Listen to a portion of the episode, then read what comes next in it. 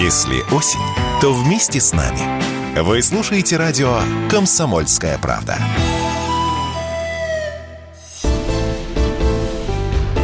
«Экономика» с Никитой Кричевским.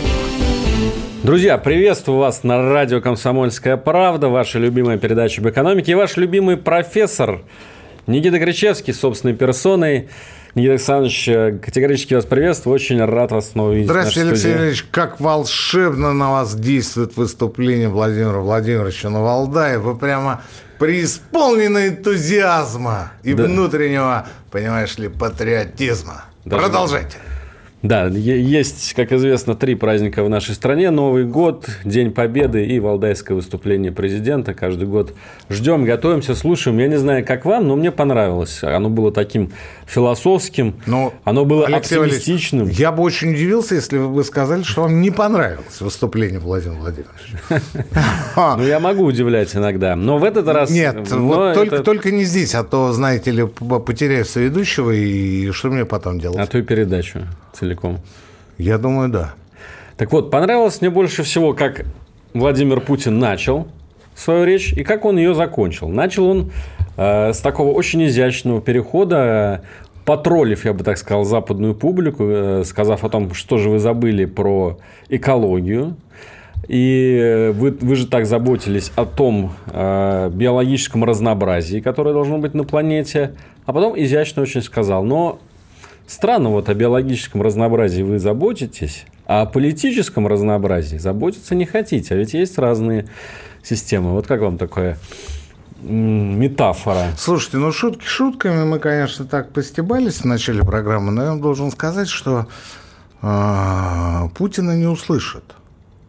Путина не услышат. Путин обращается э, ну, к внутренней аудитории, к аудитории а, которая приехала из Индии, которая сидела в зале, из других стран мира, а, преимущественно не преимущественно, а всецело не западных. Не западных. Почему? Потому что а, в этих странах и у нас, вы знаете, у нас мы отстаем, мы чудовищно отстали от жизни. У нас и у них считается, что политика – это не единственная верная наука. А на Западе ровным счетом наоборот. Приведу пример. Вот вы говорите экология, биология, все, что связано с животным миром и прочее. А, вспомните, какой был хайп после а, саммита в Глазго, зеленого саммита в Глазго и после... В 2021 году. Да, нового курса на а, зеленую экономику, на энергопереход, ведь это же было моднючее слово энергопереход, Алексей А помните еще ESG? ESG, а помните, господин Чубайс выступал. А помните Грету Тунберг? А была госпожа Тунберг, а было есть господин Кудрин, которые всецело поддерживали, одобряли, говорили, что мы просто обязаны двигаться по этому пути. Углеводородные единицы будем продавать. А, смотрите, какая история. А, ну, вот некоторые отмороженные экономисты, которые не понимает суть момента и не считают политику единственной верной наукой, а, справедливо возражали. Не уверены, правда, вы знаете, вот с задержкой в дикции, с заиканием, я про себя в данном случае говорили, вы знаете, это все, конечно, правильно, но для того, чтобы а, форсированно перейти на зеленые технологии, нам нужно будет вернуться к потреблению на уровень 70-х годов прошлого века. Вот все хорошо. А мне кажется, мы идем к этому. Прямо Это вы идете шагами. к этому, а мы нет. А, все хорошо. Ну вот только надо на 50 лет назад вернуться. То есть не будет ни айфонов, ни айпэдов, ни света в, в тех количествах, Подождите, которые мы а потребляем. будут? Лед Зеппелин? А, Стрижки вот эти вот до, Они до не будут, они, они есть и они будут после нас. И стрижка то же самое. Вот. А все остальное будет в существенно меньших количествах, но не будет ни кредитов, не будет ни просторных квартир. Ничего этого не будет. Почему? Потому что уровень потребления должен снизиться. Иначе мы не вытянем за счет зеленых возобновляемых источников энергии, не вытянем энергопереход.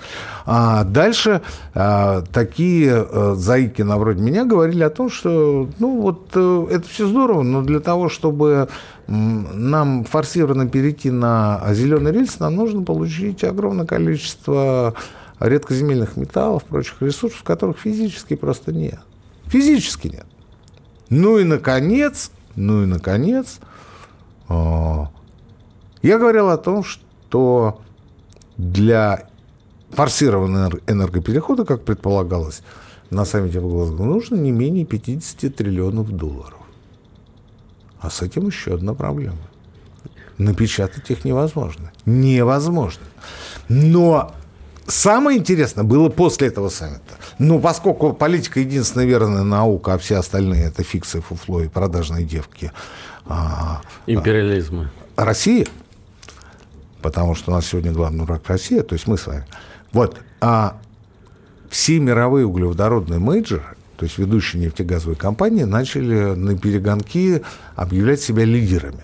Лидерами а, свободного зеленого мира. Зеленого здесь не имеется в виду ислам, а имеется в виду энергопереход. Но как только цены на нефть развернулись в другую сторону, и как только оказалось, что э, в мире недостаток нефти и нет достаточного количества инвестиций, тут же переобулись. Моментально, моментально. Вот вы говорите Путин, а я говорю, что а, следующая тема у нас с вами. Да, они переклик, перекликаются. Сегодняшнее выступление в Баку Игоря Сечина. Он об этом говорит открытым текстом. Он говорит, правил нет. Экономику убила политика. Мне понравилась цифра, Рынок которую он привел. Цифры, которые он привел, они так э, внушительно выглядят. Я сейчас э, найду и зачитаю. Отказ Европы от российских поставок энергоносителей ставит под угрозу от 6,5 до 11,5% европейского ВВП и около 16 миллионов рабочих мест. Еще раз. Единственная верная наука – это политика. Понимаете? Политика. Вот если политик решил, а, ну, например, Урсула, Олаф, Эммануэль – Сунок. Риши, я... Риши, Риши. Да. Риши, да. Я уж не говорю там о э, Джо с э, его кукловодом Бараком.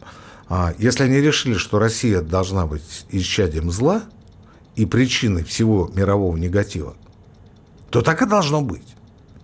Так и должно быть. Если мы отталкиваемся от этой новой вводной, значит, нам следует немедленно отказаться от поставок всего абсолютно материала, будь то сырье, промежуточные а, товары, которые производятся на, а, с использованием этого сырья и прочее, мы должны немедленно от этого отказаться, потому что это исчадие зла. И вдруг оказывается, что мы те же люди, с теми же двумя глазами, носим те же костюмы, говорим те же разумные вещи, но они пока не доходят. Почему? Повторяю в который раз. Потому что единственная верная наука какая? Такая. А теперь возвращаюсь к самому началу своего спича. Нас не слышат и не услышат, потому что нельзя воспринимать адекватно слова людей, которые живут в империи зла. Нельзя. Ну, они не умеют говорить. Понимаете, у них три глаза, у них восемь ушей, у них 12 ног. Или наоборот. Они, может быть, трехметровые или восьмиметровые. Никто этого не знает. А лошади у них так вообще не залезешь. Ну, Но... Ну, то есть, то есть там, как, там какой-то ад, там какой-то ад. И здесь я заканчиваю. А, я в очередной раз вспоминаю рекомендацию бывалых туриадоров Алексея Валерьевича. Дайте быку пробежаться. Пусть он сам упадет в яму, которую себе же вырыл. Ну вот Владимир Путин не так цветастый, как вы, но тоже сказал, что рано или поздно, а скорее рано, чем поздно, Западу придется разговаривать с Россией о том будущем, которое будет. Вот чем закончил Владимир Путин такой да, тоже громкий прогноз э, о том, что предстоящее десятилетие будет самым важным со времен окончания Великой Отечественной войны. А о чем это говорит, понятно. Да? После окончания Великой Отечественной войны был установлен тот самый миропорядок, американский миропорядок, который э, мы потом на протяжении 70 с лишним лет в нем, по сути, жили. Теперь Владимир Путин, по сути, намекает, что будет новый миропорядок, и чем раньше Запад придет договариваться о правилах, тем легче все это пройдет, в том числе и для жителей западных стран. Но вы не додумываете и не, до, не договариваете за Путина, потому что, на мой взгляд, он констатировал факт и совершенно неочевидно обращался к Западу. Он просто констатировал, что идет вот такая тенденция. и обращался к тем, кто сидел в зале. А в зале сидели представители а, лидеров развивающихся рынков, стран-лидеров. Это Индия, это Китай, это другие страны, перечислять которые устанешь. А что касается западников, так э, еще раз говорю, не услышат. Кстати, интересно, вице-премьер Аверчук, мало кто, может быть, заметил цитату, сказал, что Россия – это больше не восток Европы, а Россия – это теперь север Евразии. Ну, это продолжение а, известной идеологемы а, о Хартленде. О Хартленде, то есть территории, которая объединяет Европу, Россию, Среднюю Азию, а э, по границам э, севера это, естественно, Северный Ледовитый океан, а по в сторону Дальнего Востока это Уральские горы, а в сторону юга это те горы, которые а, находятся на территории Центральноазиатских республик. Никита Кричевский, профессор, народный экономист России в эфире радио «Комсомольская правда». С микрофона, у микрофона также Алексей Иванов. Мы сейчас уходим на небольшую паузу, послушаем рекламу, новости, а потом вернемся в эфир. Если тебя спросят, что слушаешь, ответь уверенно. Радио «Комсомольская правда». Ведь Радио КП – это самая топовая информация о потребительском рынке, инвестициях и экономических трендах. «Экономика» с Никитой Кричевским. Э, дорогие друзья, наши любимые слушатели, мы возвращаемся в эфир. Радио «Комсомольская правда». Никита Кричевский, Алексей Иванов снова с вами. Ну и продолжаем. Да, поговорили мы о валдайской речи Владимира Путина. И действительно, случайно или нет, но в этот же день Игорь Сечин выступал на Евразийском форуме в Баку. Тоже важное мероприятие, которое стало главным, наверное, в первой половине этого дня. Потом было...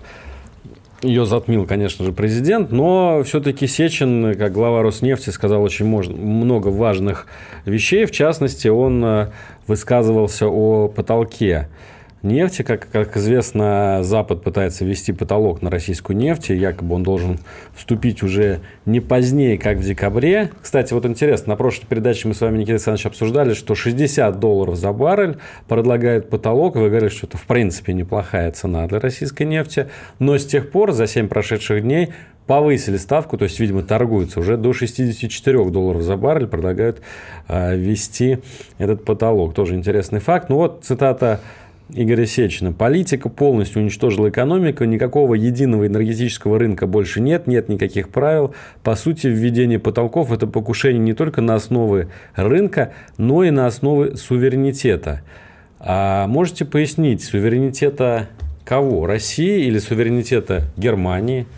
Суверенитета Я США? могу сказать ту фразу, с которой начал. Единственная верная наука сегодня – это политика. Нет экономической науки, нет экологии, нет каких-либо третьих наук. Вот как политик скажет, так и будет. Так и будет, Алексей Валерьевич. Ну вот, да, когда в Америке сказала, что рецессии у нас нет. Да. Два квартала в И все сразу рот открыли, говорят, а вот там в учебнике вашем написано было, забудь, забудь, выкинь учебник, читай нормальные комиксы, и не надо тебе этого. А по поводу а, господин Сечина по поводу того, что политика уничтожила экономику и по поводу а, потолка. Смотрите, я не могу себя отнести к выдающимся политологам, но во мне крепнет убеждение, что американцы кровно заинтересованы в как можно дольшем продолжении а, специальной военной операции. А для этого России нужны деньги. И вот они там сидят за океаном, они опять ни при чем, вы видите, да? Европа-то вот она, здесь вот Запорожская АЭС у них буквально через дорогу, а они в Америке сидят и думают, а 60 хватит Путину? Ну вот посчитали на калькуляторе, ну, в принципе, должно хватить. Как Елен говорил, там еще и прибыль останется у Путина. А потом кто-то пришел какой-нибудь пластилиновый, пластилиновый гений говорит, да не, маловато. Давайте 63-64, тогда точно хватит. Потому что социальных обязательств много там и прочее. Мобилизованным ну, надо платить. Мобилизованных да? много у них. Все это расходы. Давайте 64. Ну, давайте 64. Главное, что как можно дольше все это продолжалось, чтобы как можно больше творилось, чтобы как можно дольше стреляли по людям и в людей. Для чего это нужно? Для того, чтобы, Алексей Валерьевич? Для того, чтобы покорить Европу, покорить мир. Утвердить, восстановить американскую гегемонию. Вот, кстати, о том, о чем говорил Владимир Путин в, своем, в своей речи, о том, что... А сегодня Есечин об этом говорил. Мир после гегемонии. Видите, в Америке другие планы. А, проблема в том, вот э, в текущей ситуации, что а, э, цивилизованный мир, вот золотой миллиард, э, запустили торпеду, пользуясь пользуясь э, неграмотностью современных европейских политиков, они запустили антиэкономическую торпеду против своих же экономик. Своих же экономик. То есть вот слова европейских, американских политиков и реальная жизнь, которая сегодня существует в Европе и в Америке, это две огромнейшие разницы. Огромнейшие. Если раньше были какие-то отдельные несовпадения в риторике, то теперь они вопиющие. Теперь они вопиющие. Теперь никто уже а, не пытается в Европе а, оспорить факт а, а, очень высокой инфляции, двузначной инфляции. Никто уже в Европе а, не пытается представить, как э, российская пропаганда случаев во все больших странах Европы, наиболее зажиточных, очереди за продуктами со стекающим сроком годности. А, никто не оспаривает, что все больше и больше немцев, голландцев, жителей других стран севера, ну, относительного севера Европы, собираются зимовать в Греции, Турции, на Кипре, в других странах, наподобие Хорватии и прочей Черногории. А почему? Потому что там просто дешевле пережить зиму. Приехал, зиму пожил, не надо платить за отопление в доме, не надо оплачивать никакие сумасбродные идеи наподобие зеленой энергетики. А когда э, восстановится тепло, ты возвращаешься. Это целый бизнес той же Греции на островах, когда э, строятся и э, разрастаются специальные пансионаты, не отели, пансионаты, для людей, которым, в принципе, море не нужно, которые приезжают на зиму. На зиму. Это и в Турции, повторюсь, и в Греции, и в Хорватии. А, в Черногории это активно начинает развиваться. Там теплее, и там, самое главное, дешевле. Там, самое главное, дешевле. Но вы посмотрите, что говорят европейские политики. Да это все ерунда, Кричевский, ты ничего не понимаешь. У нас все отлично, а дальше будет еще лучше. И вот Путин с Сечиным, еще раз говорю, это люди, которые пытаются докричаться до глухих.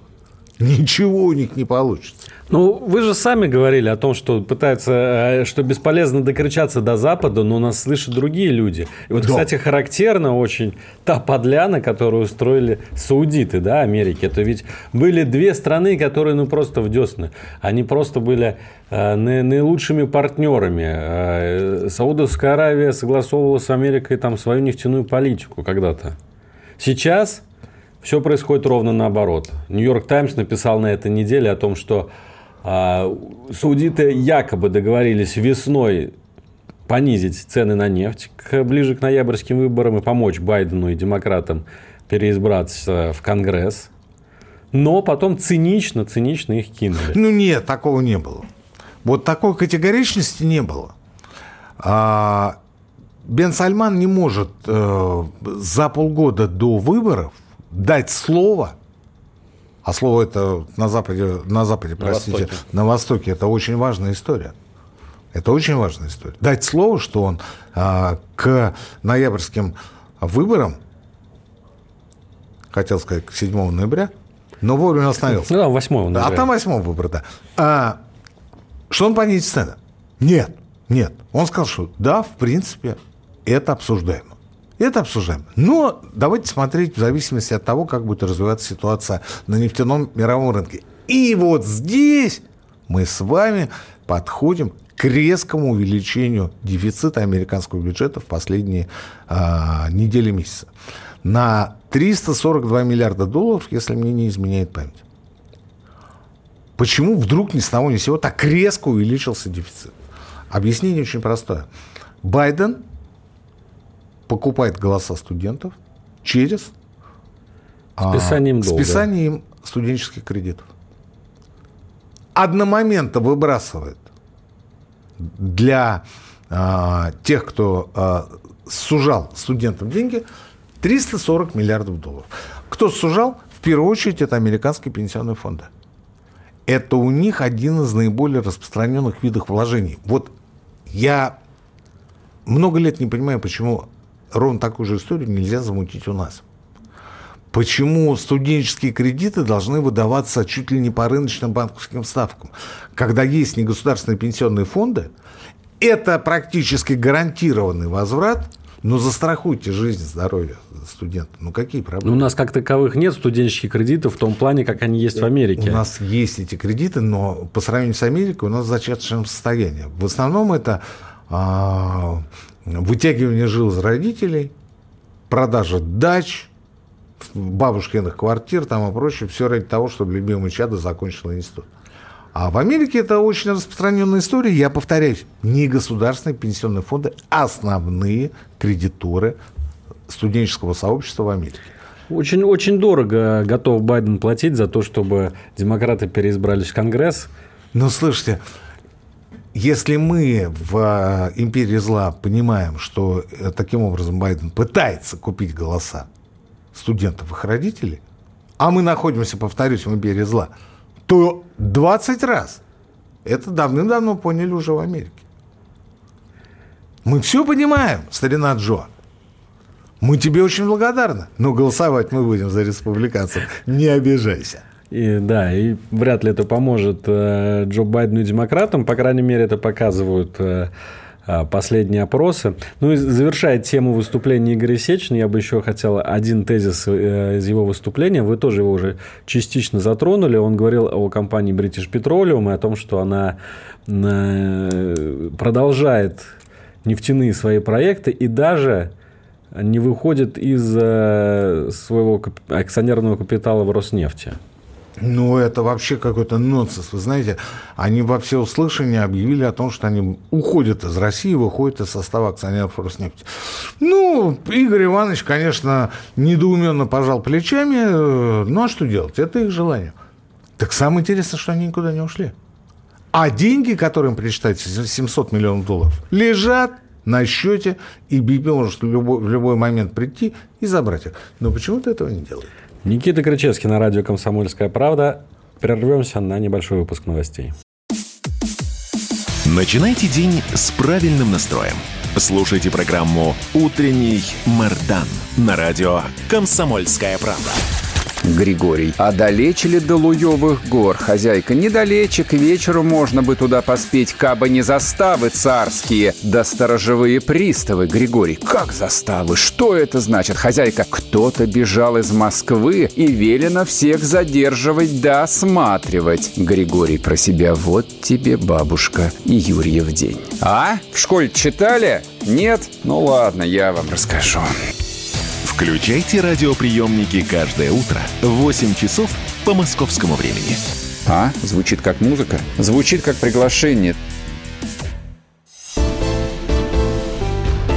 «Экономика» с Никитой Кричевским. В эфире снова радио «Комсомольская правда». В эфире снова передача об экономике. Никита Кричевский, Алексей Иванов. Э, обсуждаем последние события, последние заявления. Ну, если говорить о российской жизни, то продолжается, наверное, самой актуальной быть все-таки история с э, мобилизацией и с тем законотворчеством, которое Государственная Дума по этому поводу предпринимает. На этой неделе еще небольшая амнистия, так сказать, вышла, поблажечки для людей, хотя кому как, кому поблажки, кому крест, но э, освободили от э, мобилизации отцов с двумя детьми, у которых жены беременны третьим после 22 недель, а также отцов а, с детьми-инвалидами. Мне кажется, что этот тренд, возможно, будет продолжаться и дальше.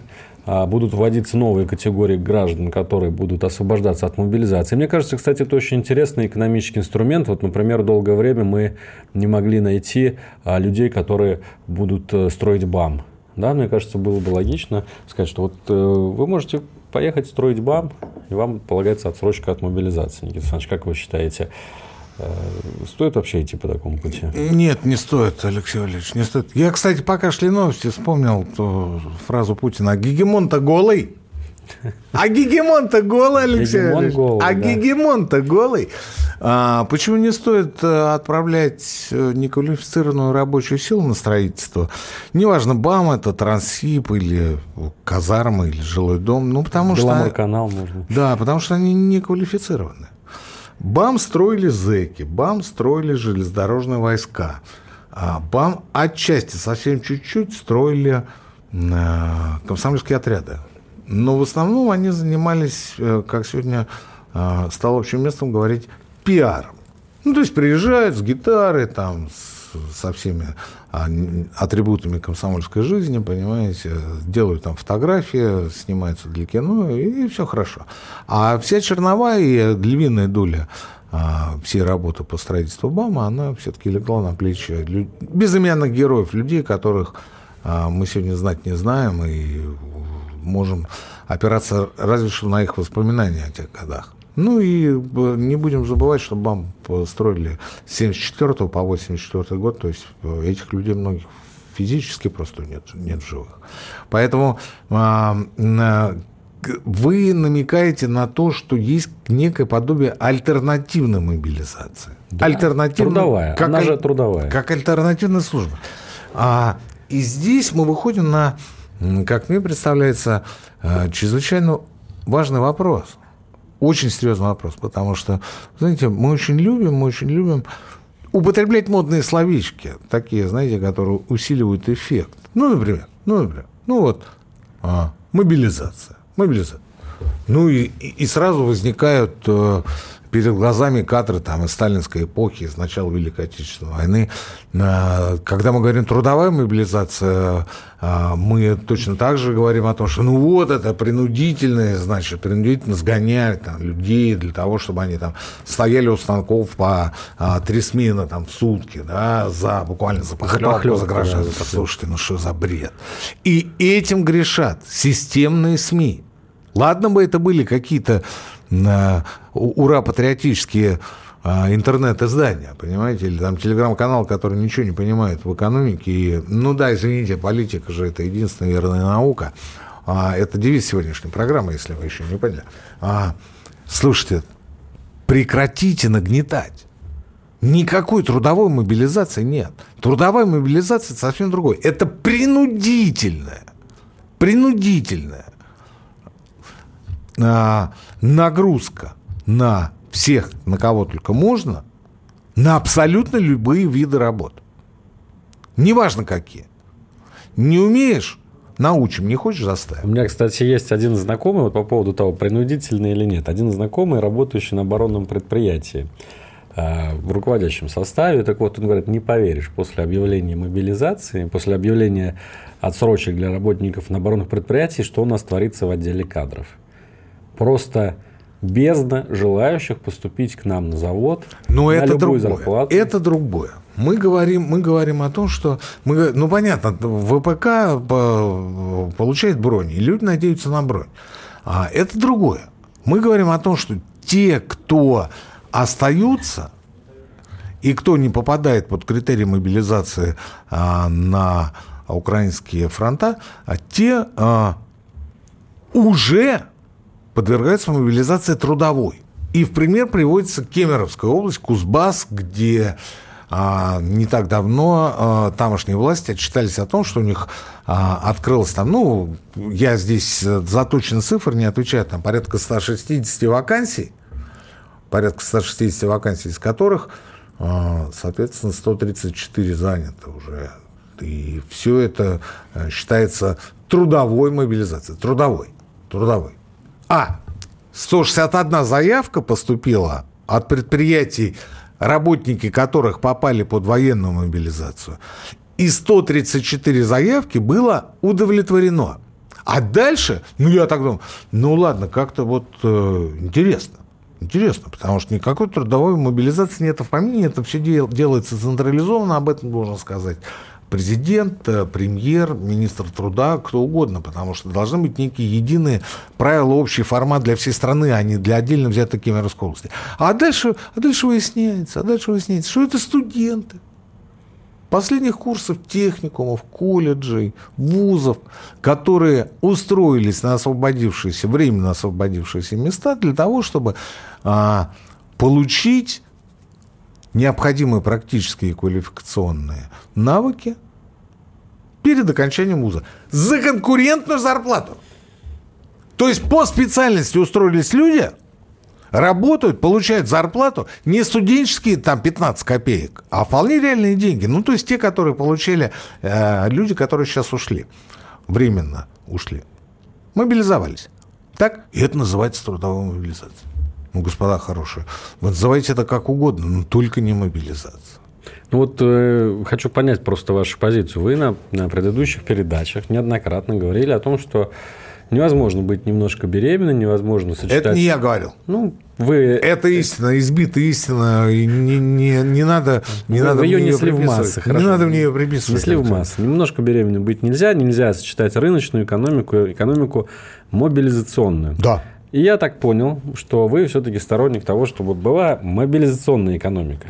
Соответственно, поддерживаете ли вы э, трудовую мобилизацию в полном смысле этого слова? Чтобы э, распределение кадров по системе труда было централизованным и сверху. Видите ли, в чем дело? Э, сегодня нет острой необходимости в проведении трудовой мобилизации.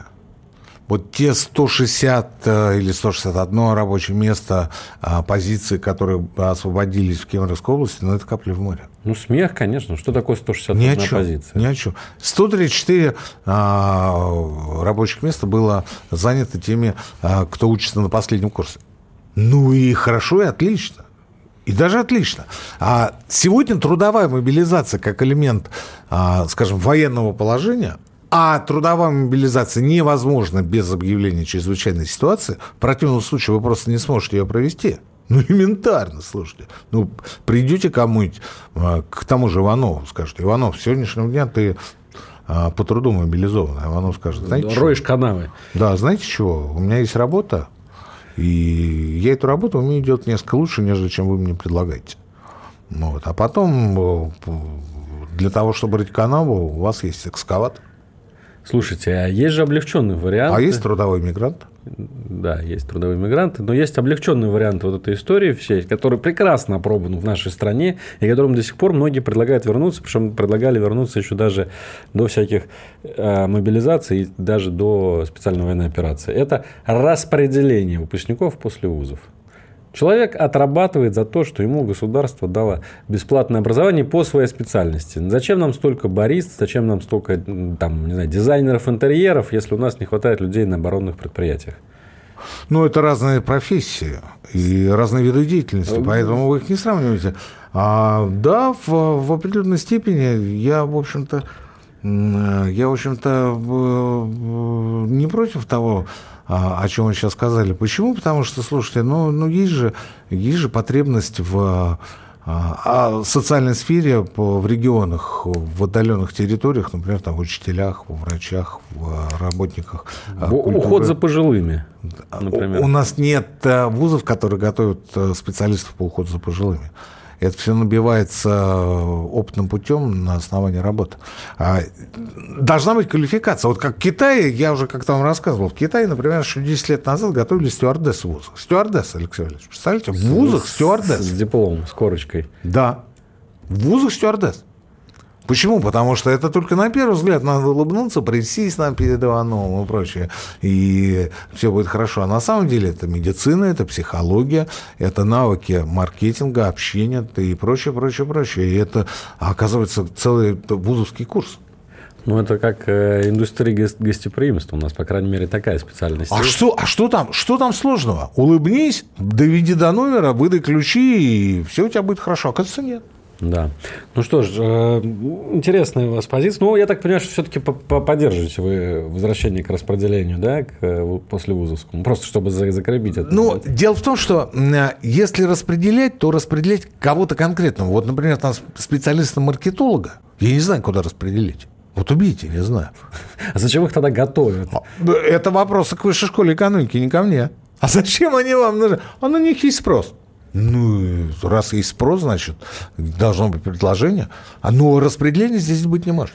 Спасибо. Никита Крычевский, радио «Комсомольская правда». Еще одна пауза в нашем эфире. После этого мы возвращаемся на финишный спорт нашей передачи.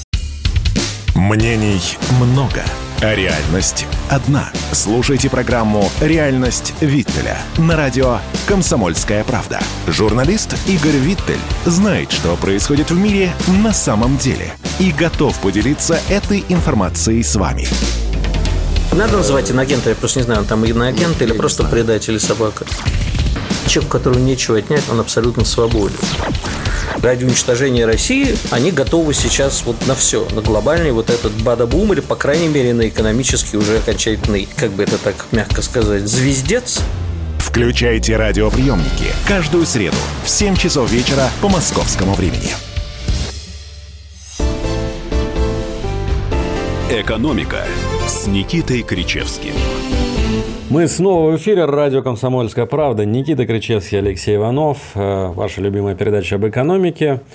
Э, у нас постоянная рубрика. Вот мы так с Никитой Александровичем поговорили перед, перед началом. Мы решили завести такую рубрику. Профессор человек оптимистичный и по этому поводу очень любит э, стебать пессимистов. Вот, и у нас... Э, обличать. Обличать, так скажем, да. У нас будет рубрика «Паникер недели». «Паникер недели». В этот раз вот э, в пилотном выпуске этой рубрики Наталья Зубаревич, очень известный, кстати, ге... э, специалист по географической Экономи... экономике. Экономическая география. Да. Экономическая география. А в 2008 году Пол Кругман, экономический географ, получил Нобелевскую премию. Ну вот Наталья Зубаревич тоже может, наверное, когда-нибудь. Никогда. Нет? Никак. Ни один русский экономист в ближайшие десятилетия с вероятностью 100 тысяч процентов не получит Нобелевскую премию. Просто потому, что он русский. Итак, читаем Наталью Зубаревич из ее телеграм-канала. Основная проблема российских ритейлеров не попытка замещения иностранных компаний, а падение покупательской активности. Она составляет от 30 до 50% различных сегментов. К такому ни один ритейл был не готов. И если ситуация не улучшится, то после Нового года пойдет череда банкротств. Не покрываются расходы на аренду, коммунальные платежи, заработную плату персонала – по данным INFOLine, информационно-аналитического агентства. Вот теперь ваш комментарий. Ну, вы знаете, вот по данным INFOLine, я, я не понял, к чему это она отнесла, потому что ну, INFOLine то ли от 30 до 50 процентов по снижению потребительского спроса, а то ли по, потому что какие-то другие вещи а, зависимы друг от друга. Ну, я имею в виду там выручка, например, и а, а оплата аренды. Не знаю, не знаю. Это надо спрашивать у Забаревича, у Инфолайна. По сути, по сути, это попытка, знаете, э, перетащить нас, дискутеров или оппонентов, на поляну а, госпожа Зубаревич в данном случае. То есть давайте обсуждать детали. То есть вы согласны с тем, что я говорю. С магистральным тезисом согласны. А вот детали, милости прошу на свою полянку. Давайте у меня в СБИ поговорим. Господа, друзья, наши слушатели и зрители, у меня к вам огромная просьба. Не поддавайтесь вы этим паникерам. Я буду говорить об этом всякий раз, когда мы будем обсуждать тех или иных оракулов. Почему? Потому что, смотрите, а, действительно, спрос по многим позициям снизился. И снизился существенно. Но говорить о том, что в ритейле он упал на 30-50%, нельзя ни в коем случае. Ну, просто потому что, а, ну, поймите сами, это значит, что вы стали на 30-50% меньше есть? Что-то мне в это не верится. Что-то я не могу идентифицировать снижение количества покупателей, например, на рынке, где цена товара при сопоставимом качестве, ну, практически одинаковая с магазинной. Практически одинаково. То есть по закону сохранения энергии, если где-то убыло, то где-то должно было прибыть. А, ну, вы стали меньше питаться? Нет. Вы стали покупать меньше бензина? Нет. Да, на чем-то мы с вами экономим. И вы, и я, и а, все наши остальные а, знакомые, друзья, сограждане и прочее, да, но, но не на 30 же 50%. А, поэтому сразу первый тезис, ну, просто объективно отбивается. Но на этом строится вся концепция. Нас призывают к а, негативу, нас призывают к панике, нас призывают к тому, что мы кричали, кричали «караул», «шеф», все пропало, гипс снимает, клиент уезжает. Идем дальше. Действительно, расходы на аренду, заработную плату и прочие расходы – это весьма существенная часть а, затрат ритейла. Но говорить о том, что это определяющая часть затрат ритейла, нельзя ни в коем случае. Такого не было никогда. И не будет никогда. Ну, если, конечно, а, включить в заработную плату уплату налогов, и взносов, тогда да, может быть, это будет сопоставимо. Но по большому счету это порядка, ну, может быть, там 10%. 10% от общей валовой выручки. 10%. Представляете? И эти 10%, даже если это будет в а, общем и целом после Нового года не 10, а 15%, это явно не повод для того, чтобы объявлять себя банкротом. Что в этой ситуации сделает ритейл? Он ужмется.